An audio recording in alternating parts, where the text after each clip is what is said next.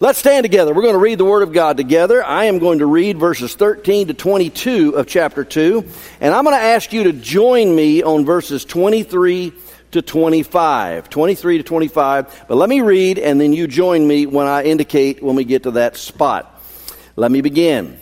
Now, the Passover of the Jews was at hand, and Jesus went up to Jerusalem. And he found in the temple those who sold oxen and sheep and doves, and the money changers were doing business. And when he had made a whip of cords, he drove them all out of the temple with the sheep and the oxen, and poured out the changers' money and overturned the tables. And he also and he said to those who sold doves, Take these things away. Do not make my father's house a house of merchandise. Then his disciples remembered that it was written, Zeal for your house has eaten me up. So the Jews answered and said to him, What sign do you show to us since you do these things? Jesus answered and said to them, Destroy this temple, and in three days I will raise it up. Then the Jews said, It has taken 46 years to build this temple, and you will raise it up in three days? But he was speaking of the temple of his body. Therefore, when he had risen from the dead, his disciples remembered that he had said this to them, and they believed the scripture and the word which Jesus had said. Let's bow for prayer. Father, we thank you so much for this opportunity to be in your presence here this morning. Thank you for your word, and I pray that you'd apply it to our hearts. Help now uh, the preaching and teaching of your word. I pray that, uh, that you would draw people to yourself and help us to understand what it's all about when I say the word superficial. Thank you for the, the, the window of hope, the glimmer of hope that was given this week by the Supreme Court. We know that we know that's not the only answer and that it did not outlaw abortion. But Lord, it's a glimmer of hope, and we thank you for that and help us to be faithful. Thank you for this day. Bless our time together in the Word. In Jesus' name, amen. You can be seated.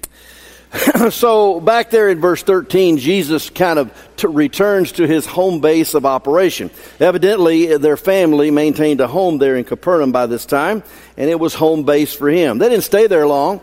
Verse 13 records that uh, the Passover of the Jews was near. Jesus, always living in obedience to the Mosaic law, he never broke any, knew that he is a, he is a male and a leader needed to be there, and so he was headed to Jerusalem for the Passover. Incidentally, we know that Jesus, uh, his ministry lasted three years. Without the book of John and without the mentioning three different Passovers, we wouldn't know that his ministry lasted three years. We'd only think it lasted a year. But it lasted three years. John was the only one to record all three of those, uh, of those, um, Passovers. Now, when Jesus arrived to the temple area, he was very upset. In fact, uh, he was so upset that he made a scourge uh, he made a whip and he drove the moneylenders and he drove the people away. Why did he do it? What he found was that his father's house had become a place of commerce. It had become a place to do business. Now, this temple to which we are referring this morning and to which Jesus arrived uh, was cleansed uh, out by Jesus. This place sat on top of Mount Zion. In the Old Testament, it would have been called Mount Moriah. It covered about 30 acres. It was composed of several buildings, the temple building itself with a portico. It included the holy place and the Holy of Holies. You would have read about that in the Old Testament with the tabernacle. Around these buildings were a series of courts. Now, they weren't exactly round or perfectly square, but these courts, each with a wall, and they expanded outward. The inner court, the one closest to the temple itself, was the court of the priests. They did their daily ministry there, the brazen altar and the laver where ceremonial washing was done. That was the first inner court. Next was the court of Israel, uh, where mainly the men would assemble, but also at certain times and for certain events, the women would assemble. Next, a larger court was the court of the women, the court of the women. And um, so uh, they, the women would assemble there, and then, as I said, sometimes they went into the court of Israel.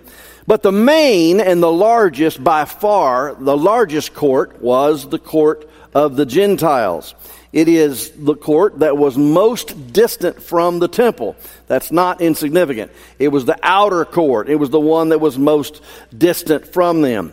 Uh, at each one of the passageways, there was mounted a warning and a law. The law was written, no Gentile shall go beyond this point upon penalty of death. And they had temple guards that would have been guarding there. If you remember the story of Paul, he was accused of bringing somebody out past the Gentile court to the next court, and they wanted to not only kill the person he brought in, but wanted to kill him for doing it. It wasn't true, but that's what he was accused of. Now he was here. It was this first court you come to when you came to the temple grounds. The first one was the court of the Gentiles, and it was here that the oxen, the sheep, the doves were being sold, and the money changers were making their profit. Uh, the need for animals was legitimate according to the law of Moses, but they had made a mockery of the whole thing. Uh, the pilgrims that came from a distance would have found it much easier to buy animals. Thus, you needed the money changers there to change the money because at the temple, you could only use the Jewish shekel. You couldn't use Roman money. It had prints of Roman leaders, which would have been thought as idolatry because it was an image. They couldn't bring an image inside. And so uh, the lust for power and greed made the priest and all of these leaders move the market, which used to be on the outside of the temple. That's where it would have been originally, and it would have been private business supplying the animals and doing the money changing, but they saw an opportunity for gain. And so let's just move the Gentiles out. Let's just, they're not important anyway. We know they're just dogs. And so let's just move them out and let's bring in and use this opportunity for commerce. And so they made a huge profit. The currency exchange was there as well, and they made money on that. So, when we read that Jesus arrived at the temple, and the first thing he found was that the outer court had become an open market. It was a bazaar of sorts. You might think like the downtown farmer's market, except with animals. And it was loud and it was noisy, and that's the first thing Jesus saw when he came to his father's house. He wasn't happy. In fact, he was angry. I've had people ask me recently, you know, well, wasn't it wrong for Jesus to get angry? Well, the Bible says in Ephesians chapter 4, verse 26, be angry and do, do not what? Sin. Do you think Jesus was justified with his zeal that he had for his father's house because of what was going on there instead of worship? Do you see what was happening? It is so very obvious. You know, I find it's very interesting that when Jesus got there and he saw what was going on and the injustice that was happening, he made a whip of his own. Same word for scourge. And he drove out the impurities from the temple those very people are going to make sure that Jesus, they're going to take the same instrument, of scourge, but they're not going to be driving impurities from him. They're going to be beating the innocent Lamb of God. I think it's interesting. So the noise at the temple was not that of praise and prayers rising. It was the sound of oxen baying. It was the sound of sheep's hoofs. It was the sound of money changers and vendors hawking their goods and services. Jesus saw the evidence right in front of him that not everyone had a place at the temple the Gentiles had been, the place for the Gentiles had been reassigned. So what was going on there was a hoax. It had plenty of men moving about with long, ornate robes, directing affairs and making offerings, burning incense and trying to look important. The glistening marble of the temple dazzled everyone. The immense crowds gave the impression that this was very important, but it was hollow. It was religion without a relationship. It wasn't real, and Jesus wasn't happy with it. It was superficial. The name of my sermon today is superficial. Now, I want you to note with me briefly this morning that God has no respect nor will receive superficial professions and superficial practices of religious routine. God accepts nothing superficial. It has to be from our heart. I want you to see here four markers of superficial faith in this passage of Scripture, and I'm going to move quickly, so please use your sheet. You can always pick these up, by the way, right back there on that table, just like you always could. You can pick them up and write them down or look at it on your electronic device. The first thing I want you to see is the misuse of the temple. The misuse of the temple. Take these things away, he said. Do not make my father's house a house of merchandise. The first thing I want you to note there under misuse of the temple is Jesus claimed God as his father. It's very significant. The New Testament, in the New Testament, Jesus is seen as the Son of God, or he's heard calling God his Father about 161 times. In the book of John alone, 105 times, emphasizing who Jesus is, the deity. He either calls God his Father or is called the Son of God. Jesus claimed God as his Father. It's significant. He's saying, This Father of mine is God in heaven, therefore I am claiming to be divine. Don't miss the deity claims of Jesus in the New Testament. Then Jesus claimed authority over his father's house. The temple was his father's house. He was going to see to it that it wasn't abused, that it wasn't misused. This temple had a very clear purpose. Just as that tabernacle in the wilderness, this temple in Jerusalem was the place where God met with his people. It was where they could make themselves right with God by sacrifice and where they could offer prayers and praise and thanksgiving. Uh, there they could make and they could complete their vows to God and they could serve Him faithfully. They could seek the wisdom of leaders. They could hear the Word of God taught. And so this was the purpose. Jesus showed then righteous anger. Listen to Isaiah chapter 56 verse 6. All about the Gentiles. This whole passage is about the Gentiles. But let me just read the last portion. Speaking of the Gentiles, even them I will bring to my holy mountain and make them joyful in my house of prayer. Their burnt offerings and their sacrifices will be accepted on my altar. For my house shall be called a house of prayer for all nations. And so why was Jesus angry? Because his father's house, a house of prayer, was not open to all people. And it was a place where instead of prayers being heard, you could hear the chattel going on. You could hear the animals and you could hear the hawking of the vendors. It was meant to be a house of prayer. It had become a place of commerce. Matthew 21, a den of thieves. And that's also Jeremiah 7, 11. And then Mark uh, 11, 17 in Luke 19, 46 called a robber's den. So Jesus wasn't playing games. He was very upset. It was meant to be a house of prayer, and it was also meant to be for all people. Their space was taken up by merchandise. Now, folks, I just want to pull over and say here about Grace Church and our church, let's make sure that this is a welcoming place for all people. This is not a place where you clean up and come to church. This is a place where you come so Jesus can clean you up and claim you to be his own. That's what this is about. And so we need to be a welcoming place, a place of safety to deal with sin, to offer salvation, and to, to help with the sanctification in Christ as we grow in grace and knowledge. Now, I'm doing this sermon a little bit different. I'm, I'm making four applications as I go instead of two or three applications at the end. So, application number one. Folks, we are not attending worship at a temple today. We are a church meeting in a building today. This is crucial. I'm looking at the church. The church is made up of those that are born again and are part of the body of Christ. And in a local place like this, this is called Grace Church. So I'm looking at the church. It doesn't matter whether we meet in that renovation area going on, or whether we meet right here, or whether we meet in the GRC, or whether they run us out of here and we have to meet under a tree in a park. This is the church. It is crucial for us to understand. Let's make sure we understand why we gather.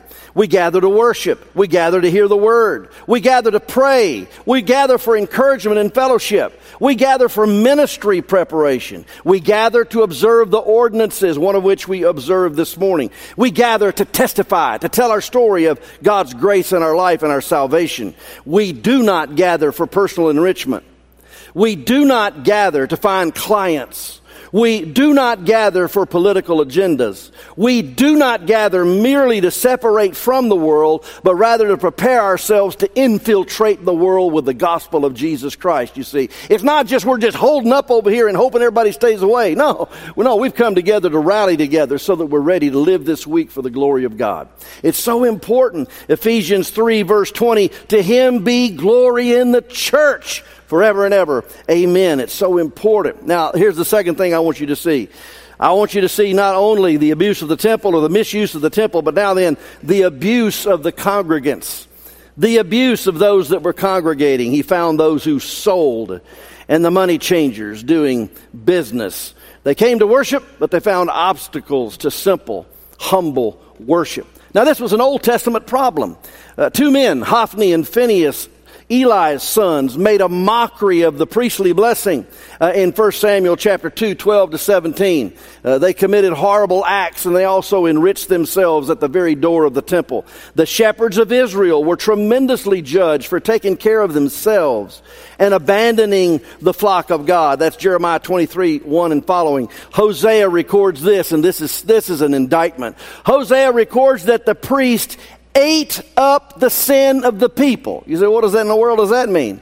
Well, they rejoiced because the more the people sinned, the more offerings they brought, and the better their table meal looked every time they showed up. Because they made, the more they sinned, the more offerings they brought, and their portions increased and increased, even enough to sell. Amazing. Wicked on their part. It was a New Testament problem. 2 Corinthians 2.17 talks about the fact that there are those, Paul says, that are just simply peddling the Word of God. They're not doing it sincerely. Then there's 2 Peter 2.3. The King James says it so beautifully. And through covetousness they shall with fake words make merchandise of you. You show up and you're a dollar sign. That's all. New Living Translation says, in their greed they will make up clever lies to just get a hold of your money. 2 Peter chapter 2 verse 14 they have a heart trained in covetous practices. Now it's the right thing to do to give, to tithe and to support the work of God. But folks, this is not a church trying to have an endowment. This is a church that receives offerings for the ministry, for the gospel propagation and to support it both across the street and around the world. And if we ever mount up money, then we're not we're not doing what God has called, called us to do. We're supposed to be reaching people with the gospel. Now let's pause for application. This is a present day problem. We can jump to the obvious religious hucksters of our day, those who are selling blessed handkerchiefs and prayer shawls, and they're blessing and autographing books and Bibles and telling them that they'll be blessed if they buy them. But let me ask you about even us. Are we sure people can see through all of our trappings among true Christians? All of our trappings, can they see through, don't let me offend you, but can they see through the Christian music industry? Is that what do you mean by that? Well, I mean, we are required by law to put an LLC up on the platform here to tell you who wrote this and all that kind of stuff, and we have to pay money. We have to pay money just to have that license, so therefore they get money out of this deal. Let me ask you a question. Aren't you glad that the King James Version of the Bible, when it was written, didn't come with some sort of copyright that every time I quote John 3.16, I have to pay somebody? Christian merchandise, doodads and gadgets, unlimited versions of the Bible to see the simplicity that is in Christ. Is that what it's about? 2 Corinthians 11:3. Can we find can people find their way to the cross at our churches? Can they come to Jesus for forgiveness, help, love and salvation without doing this, without mistaking the track the trappings, the doodads, the gadgets and the t-shirts? Can they mistakenly think that that's Christianity instead of a vital, personal, real relationship with God who sent his son to die for us on the cross. Oh, it is so important. It's a present day problem. Is Jesus preeminent at Grace Church? And is he first in your life? And the question comes are we just superficial? Third thought I want you to see is this misunderstanding of spiritual truth. That's verse 17 to 21. I won't read it again, but uh, I think sometimes, just like them, we miss the spiritual truth. And the first one is we miss the passion of Jesus. It says there in the verse, it says, Zeal for your house has eaten me up. Jesus is quoting Psalm 69, verse 9. That's a parallel passage of Psalm 22, which is all about the prophecy of the crucifixion of Christ. He had zeal, of course, for the physical temple. He had zeal. I mean, that's what he just got done doing, is clearing it out because of the zeal he had for that place. And uh, it was being misused and the people were being abused. But it was much deeper than that. Because when he said zeal for his house was literally eating him up, zeal for his house and the call of God and what God wanted to be preached and taught in his house was eating him up. It was going to eat him up. It was going to take his life away. Zeal was eating him up. He was paying with his very life. Something else we miss, we miss the cross. destroy this temple and in three days I will raise it up. They didn't, they didn't get it at all. The Jews reacted immediately. They said, what in the world are you talking about? It took all this time, 46 years for this thing to be built and now then you're going to rebuild it in three days? They were asking for a sign. They says, you know, give us some sort of sign so that we can believe in what you are saying. The sign at Cana, the water being turned to wine, was not hidden. Then in verses 23 to 25, it says, while he was at the Passover, look at it again, when he was in Jerusalem at the Passover during the feast, many believed in his name. Why did they believe in his name? Because they saw the signs which he did.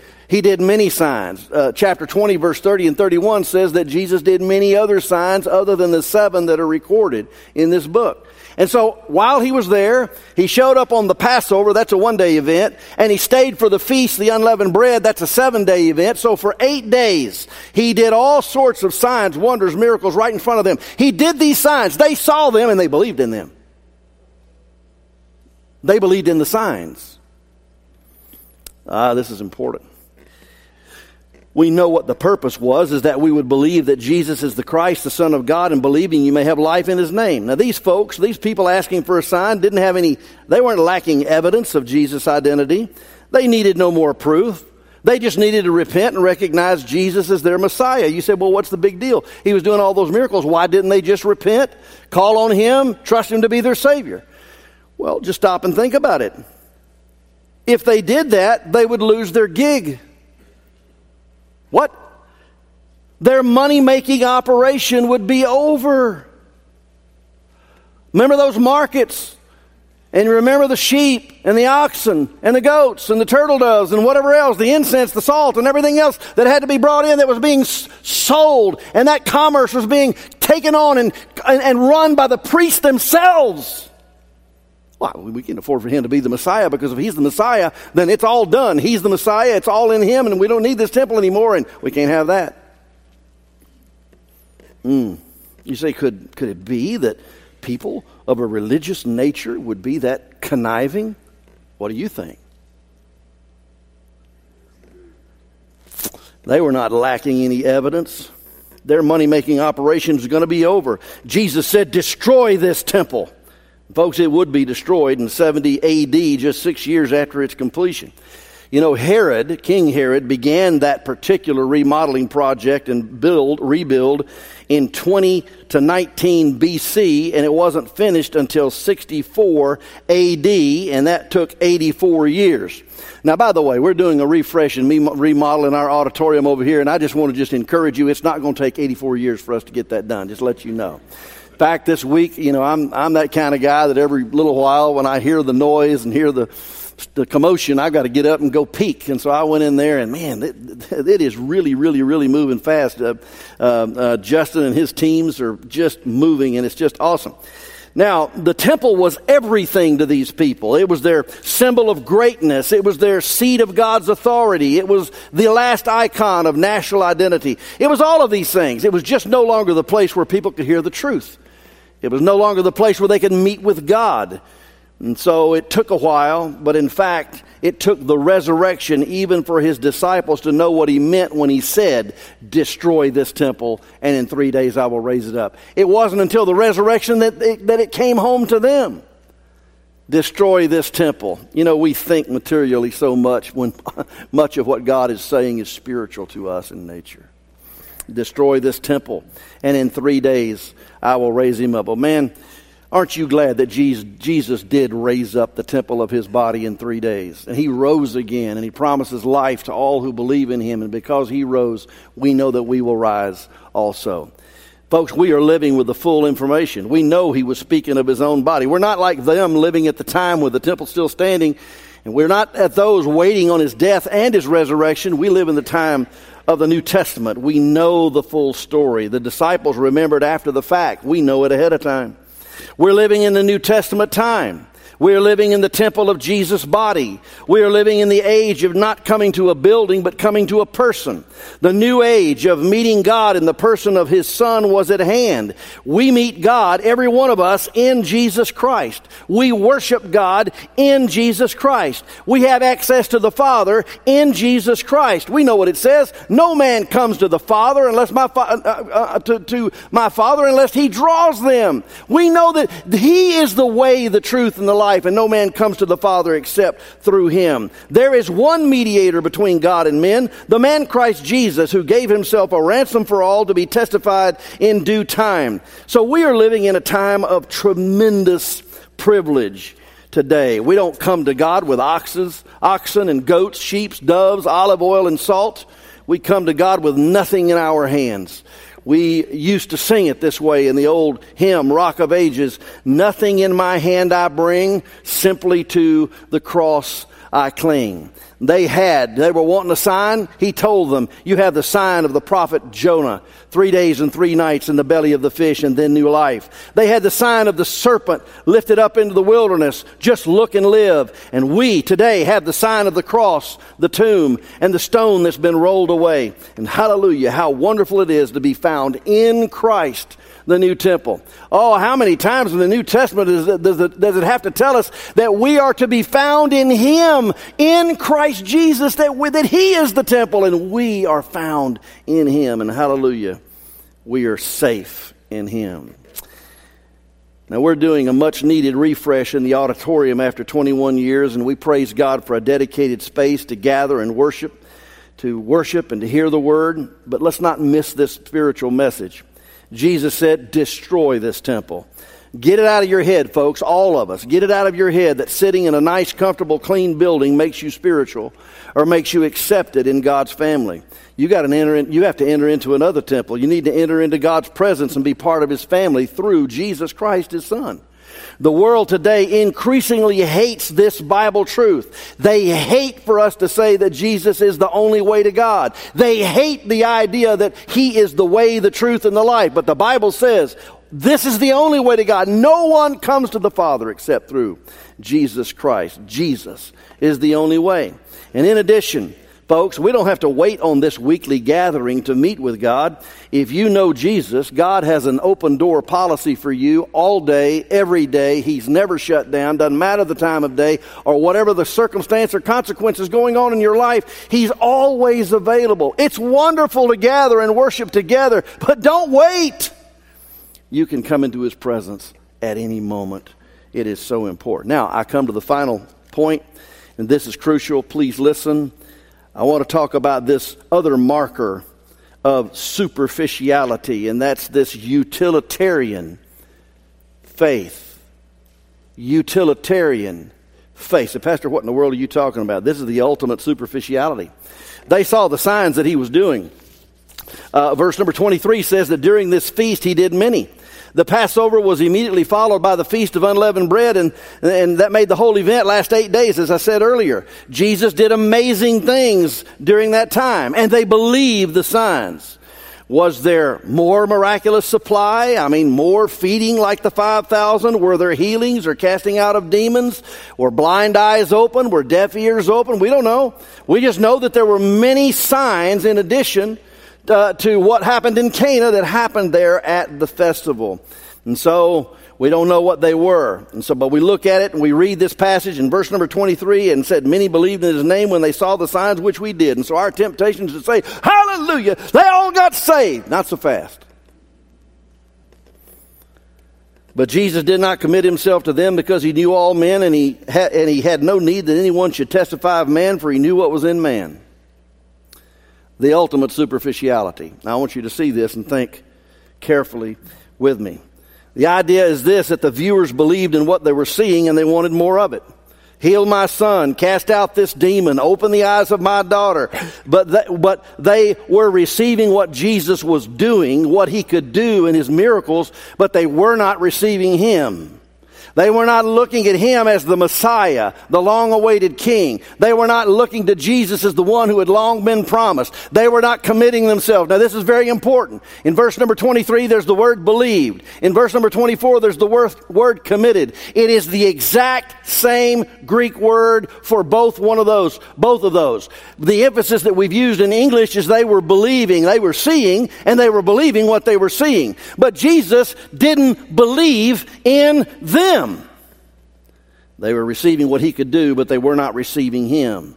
And the Bible says God knows all people. He knows what's in each heart, and He knows what's in man, and He knows what we really want. These people believed in Jesus, but He did not believe in them.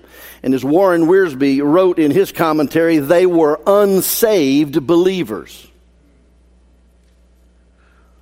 It was one thing to respond to a miracle, but quite something else to commit oneself to Jesus Christ and to continue in His Word. Even Simon the sorcerer believed in what he saw Philip doing, and he wanted some of it for himself. But it wasn't Jesus that he believed in, he just believed in the miracles, and so he got baptized because he saw the miracles and the promise of what it could do for him. This is crucial, folks. Faith that believes in what it sees is superficial faith. Seeing is believing has been the mantra, but that's not the Christian approach. John 11, 40 and 20, 29. I won't even read them talk about this. First, folks, we believe and then we see. You know, miracles can only lead us to the Word of God, but it's the Word of God that gives us saving faith. Now, faith comes by hearing, and hearing by the what? Word of God. Three things always present in the salvation of anyone. Always present. The messenger of God, the Word of God, the Spirit of God. And without any one of those, there's always a messenger. There's always the Word of God. And there's always the Spirit of God. There's a lot of people who come looking for what Jesus can do, how He can fix things, and not for a Savior. The Bible says if we confess with our mouth the Lord, Jesus Christ and believe in our heart that God raised him from the dead, then we will be saved. It's about believing in him. It's about, let's use a better word, it's about entrusting ourselves to him. This is so very important. I've done a little study, and the context is always incredibly important. And in John, in John chapter 1, verse 47, we've already studied the passage, but boy, when I put this all together and put it in context, I had a Baptist revival right in my own office, jumped around and said amen and hallelujah, and I understood for the first time something I never saw before. Now watch. John 1:47 Jesus saw Nathanael coming toward him and he said of him behold an Israelite in whom indeed in whom there is no deceit. You see, Jesus saw Nathanael coming, and even though the day before he had said something like this, well, can anything good come out of Nazareth? Speaking of Jesus with full of doubt. Nathanael had his doubts, but his faith was genuine, and Jesus knew what was in him. He said, Oh, never mind about that. When he sees the truth, he will believe it. God knows what's in us. He knows what we want. He knows what we believe. He knows what's real in our heart. You can't fool God. Did you know that? You can't pull the wool over God's eyes. You can't trick him. Jesus knows every man, and he knows what's in our heart, and he knows what we really want. Oh, this is so important. Jesus entrusted himself to Nathanael. Then we have the passage that we just read, 23 and 24 of chapter 2, where they saw his miracles and believed. And he said, Well, I don't believe in you. Wow. Here's an example. One of the people that was present and was listening and was observing all of those miracles was Nicodemus, chapter 3, verse 2. Rabbi, we know that you are a teacher come from God, for no one can do these signs that you do unless God is with him. So, Nicodemus was one of those people who had been there during these eight days of, of, the, of the festival, and he'd been watching and observing, and he said, Wow, that's something, look at that, that's amazing. Yep, they really did open those eyes, and that guy was deaf, I knew him, and on and on. And, and so he comes to Jesus by night, he sneaks in, and he says to Jesus, Look, Rabbi, he didn't say, Lord. He didn't say, God, we know you're the Messiah. No, no, no. He said, Rabbi, we know that you are a teacher come from God because no one can do these signs that you do unless God is with him. And Jesus cut to the chase. He didn't even have a discussion. He said, Look, I want to tell you something. He says, You can't see the kingdom of God and you can't enter the kingdom of God until you have been born again. Nicodemus, No sense flattering me, no sense trying to ease into this situation. Nicodemus, you must be born again. You must be born from above. Without the new birth, you can't see it. Without the new birth, verse 5, you can't go. Nicodemus had yet to entrust himself to Jesus. We get to John 8:30, we're going to see it again. He spoke to those many who believed, and Jesus said to those Jews who believed in him, "If you abide in my word, you are my disciples indeed." So let me wrap this up. Utilitarian faith, what's that about? It is superficial faith and it will never save anybody. Here's the final application. We need help with our lives. How many of you need help? You just need help. I need help. I'm messed up. I, I don't always know. I mean, you know, no matter how many times I get it right, I get it wrong sometimes. I need help. Raise your hands up. Be honest. Look at all the liars in this room. Don't even need any help. All right. You're afraid that I'm going to make you stand up and say something. I'm not. We need, how many of you need help from God? Say amen. amen. Now listen to me. We have problems. We have needs. And we hear this. Jesus is the Almighty miracle working God, we are told. We hear that He died on the cross, proving His love for us. We hear that and we think, I've tried everything else. I'll try Jesus. I've come to the end of self, done everything I can do. The gurus and the teachers, nobody's helped me. Self helps, didn't work. Maybe I'll just try Jesus. Jesus, save me, please. But you know, Jesus knows every person's heart. He knows what is in our hearts. He knows whether we are coming to Him to entrust our past sins, our present lives, and our future destiny into His hands. And He knows whether we just want things fixed.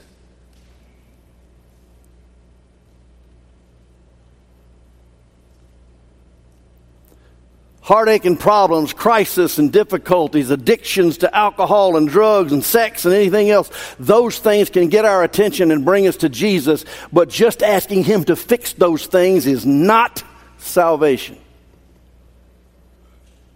Superficial faith is coming to Jesus hoping He'll fix you.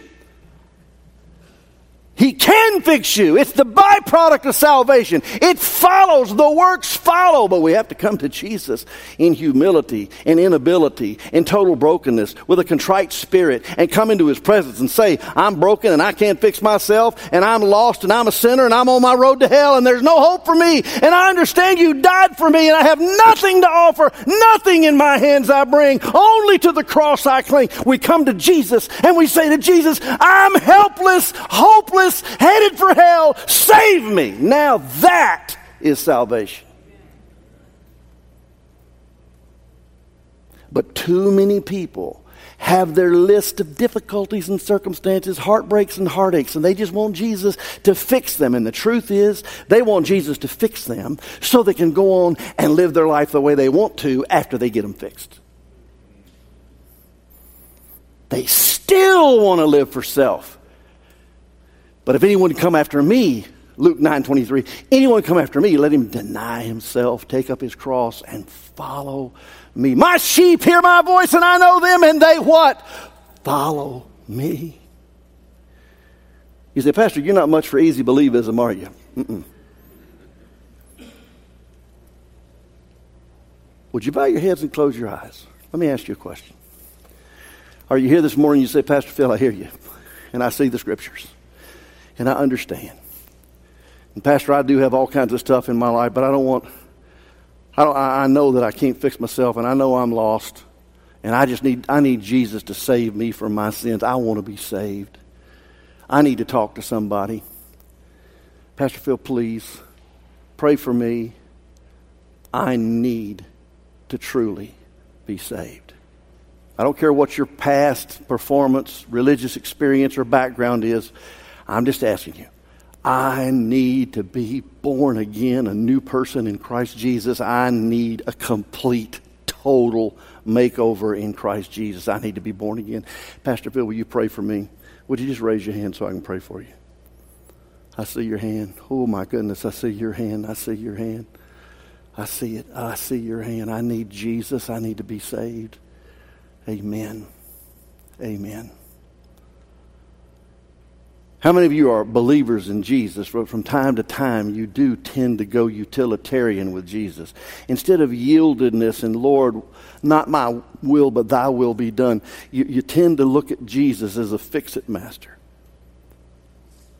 Instead of yieldedness and surrender, sometimes you look at Jesus that way. But what you really need to do is let him be total Lord in your life. Who'd say, Pastor Phil, pray for me. I want to do that. But I want to, I want to surrender to him. Just raise your hand.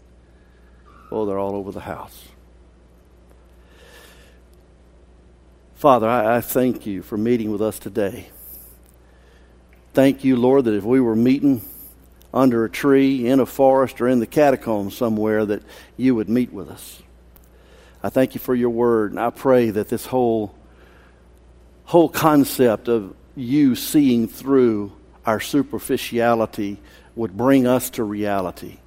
And if there are those here this morning, and some have indicated they need to come and trust Jesus as their Savior, I pray that today, today, today would be the day. Not tomorrow. We got no promise of tomorrow. For the many believers here, Lord, that tend to look at Jesus as the fix it master instead of my best friend, the one who died for me and the Lord of my life and the one to whom I yield. And of course, you answer our prayers. You do so many things, but Lord, help them. Help them to bow in your presence and to love your grace and the mercy that's been shed out, shed for them and poured out in their hearts.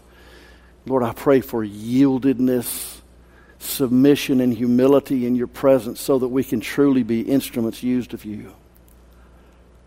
But today, before we go, Father, please, these that indicated that they need to be saved, please don't let them go home without Jesus.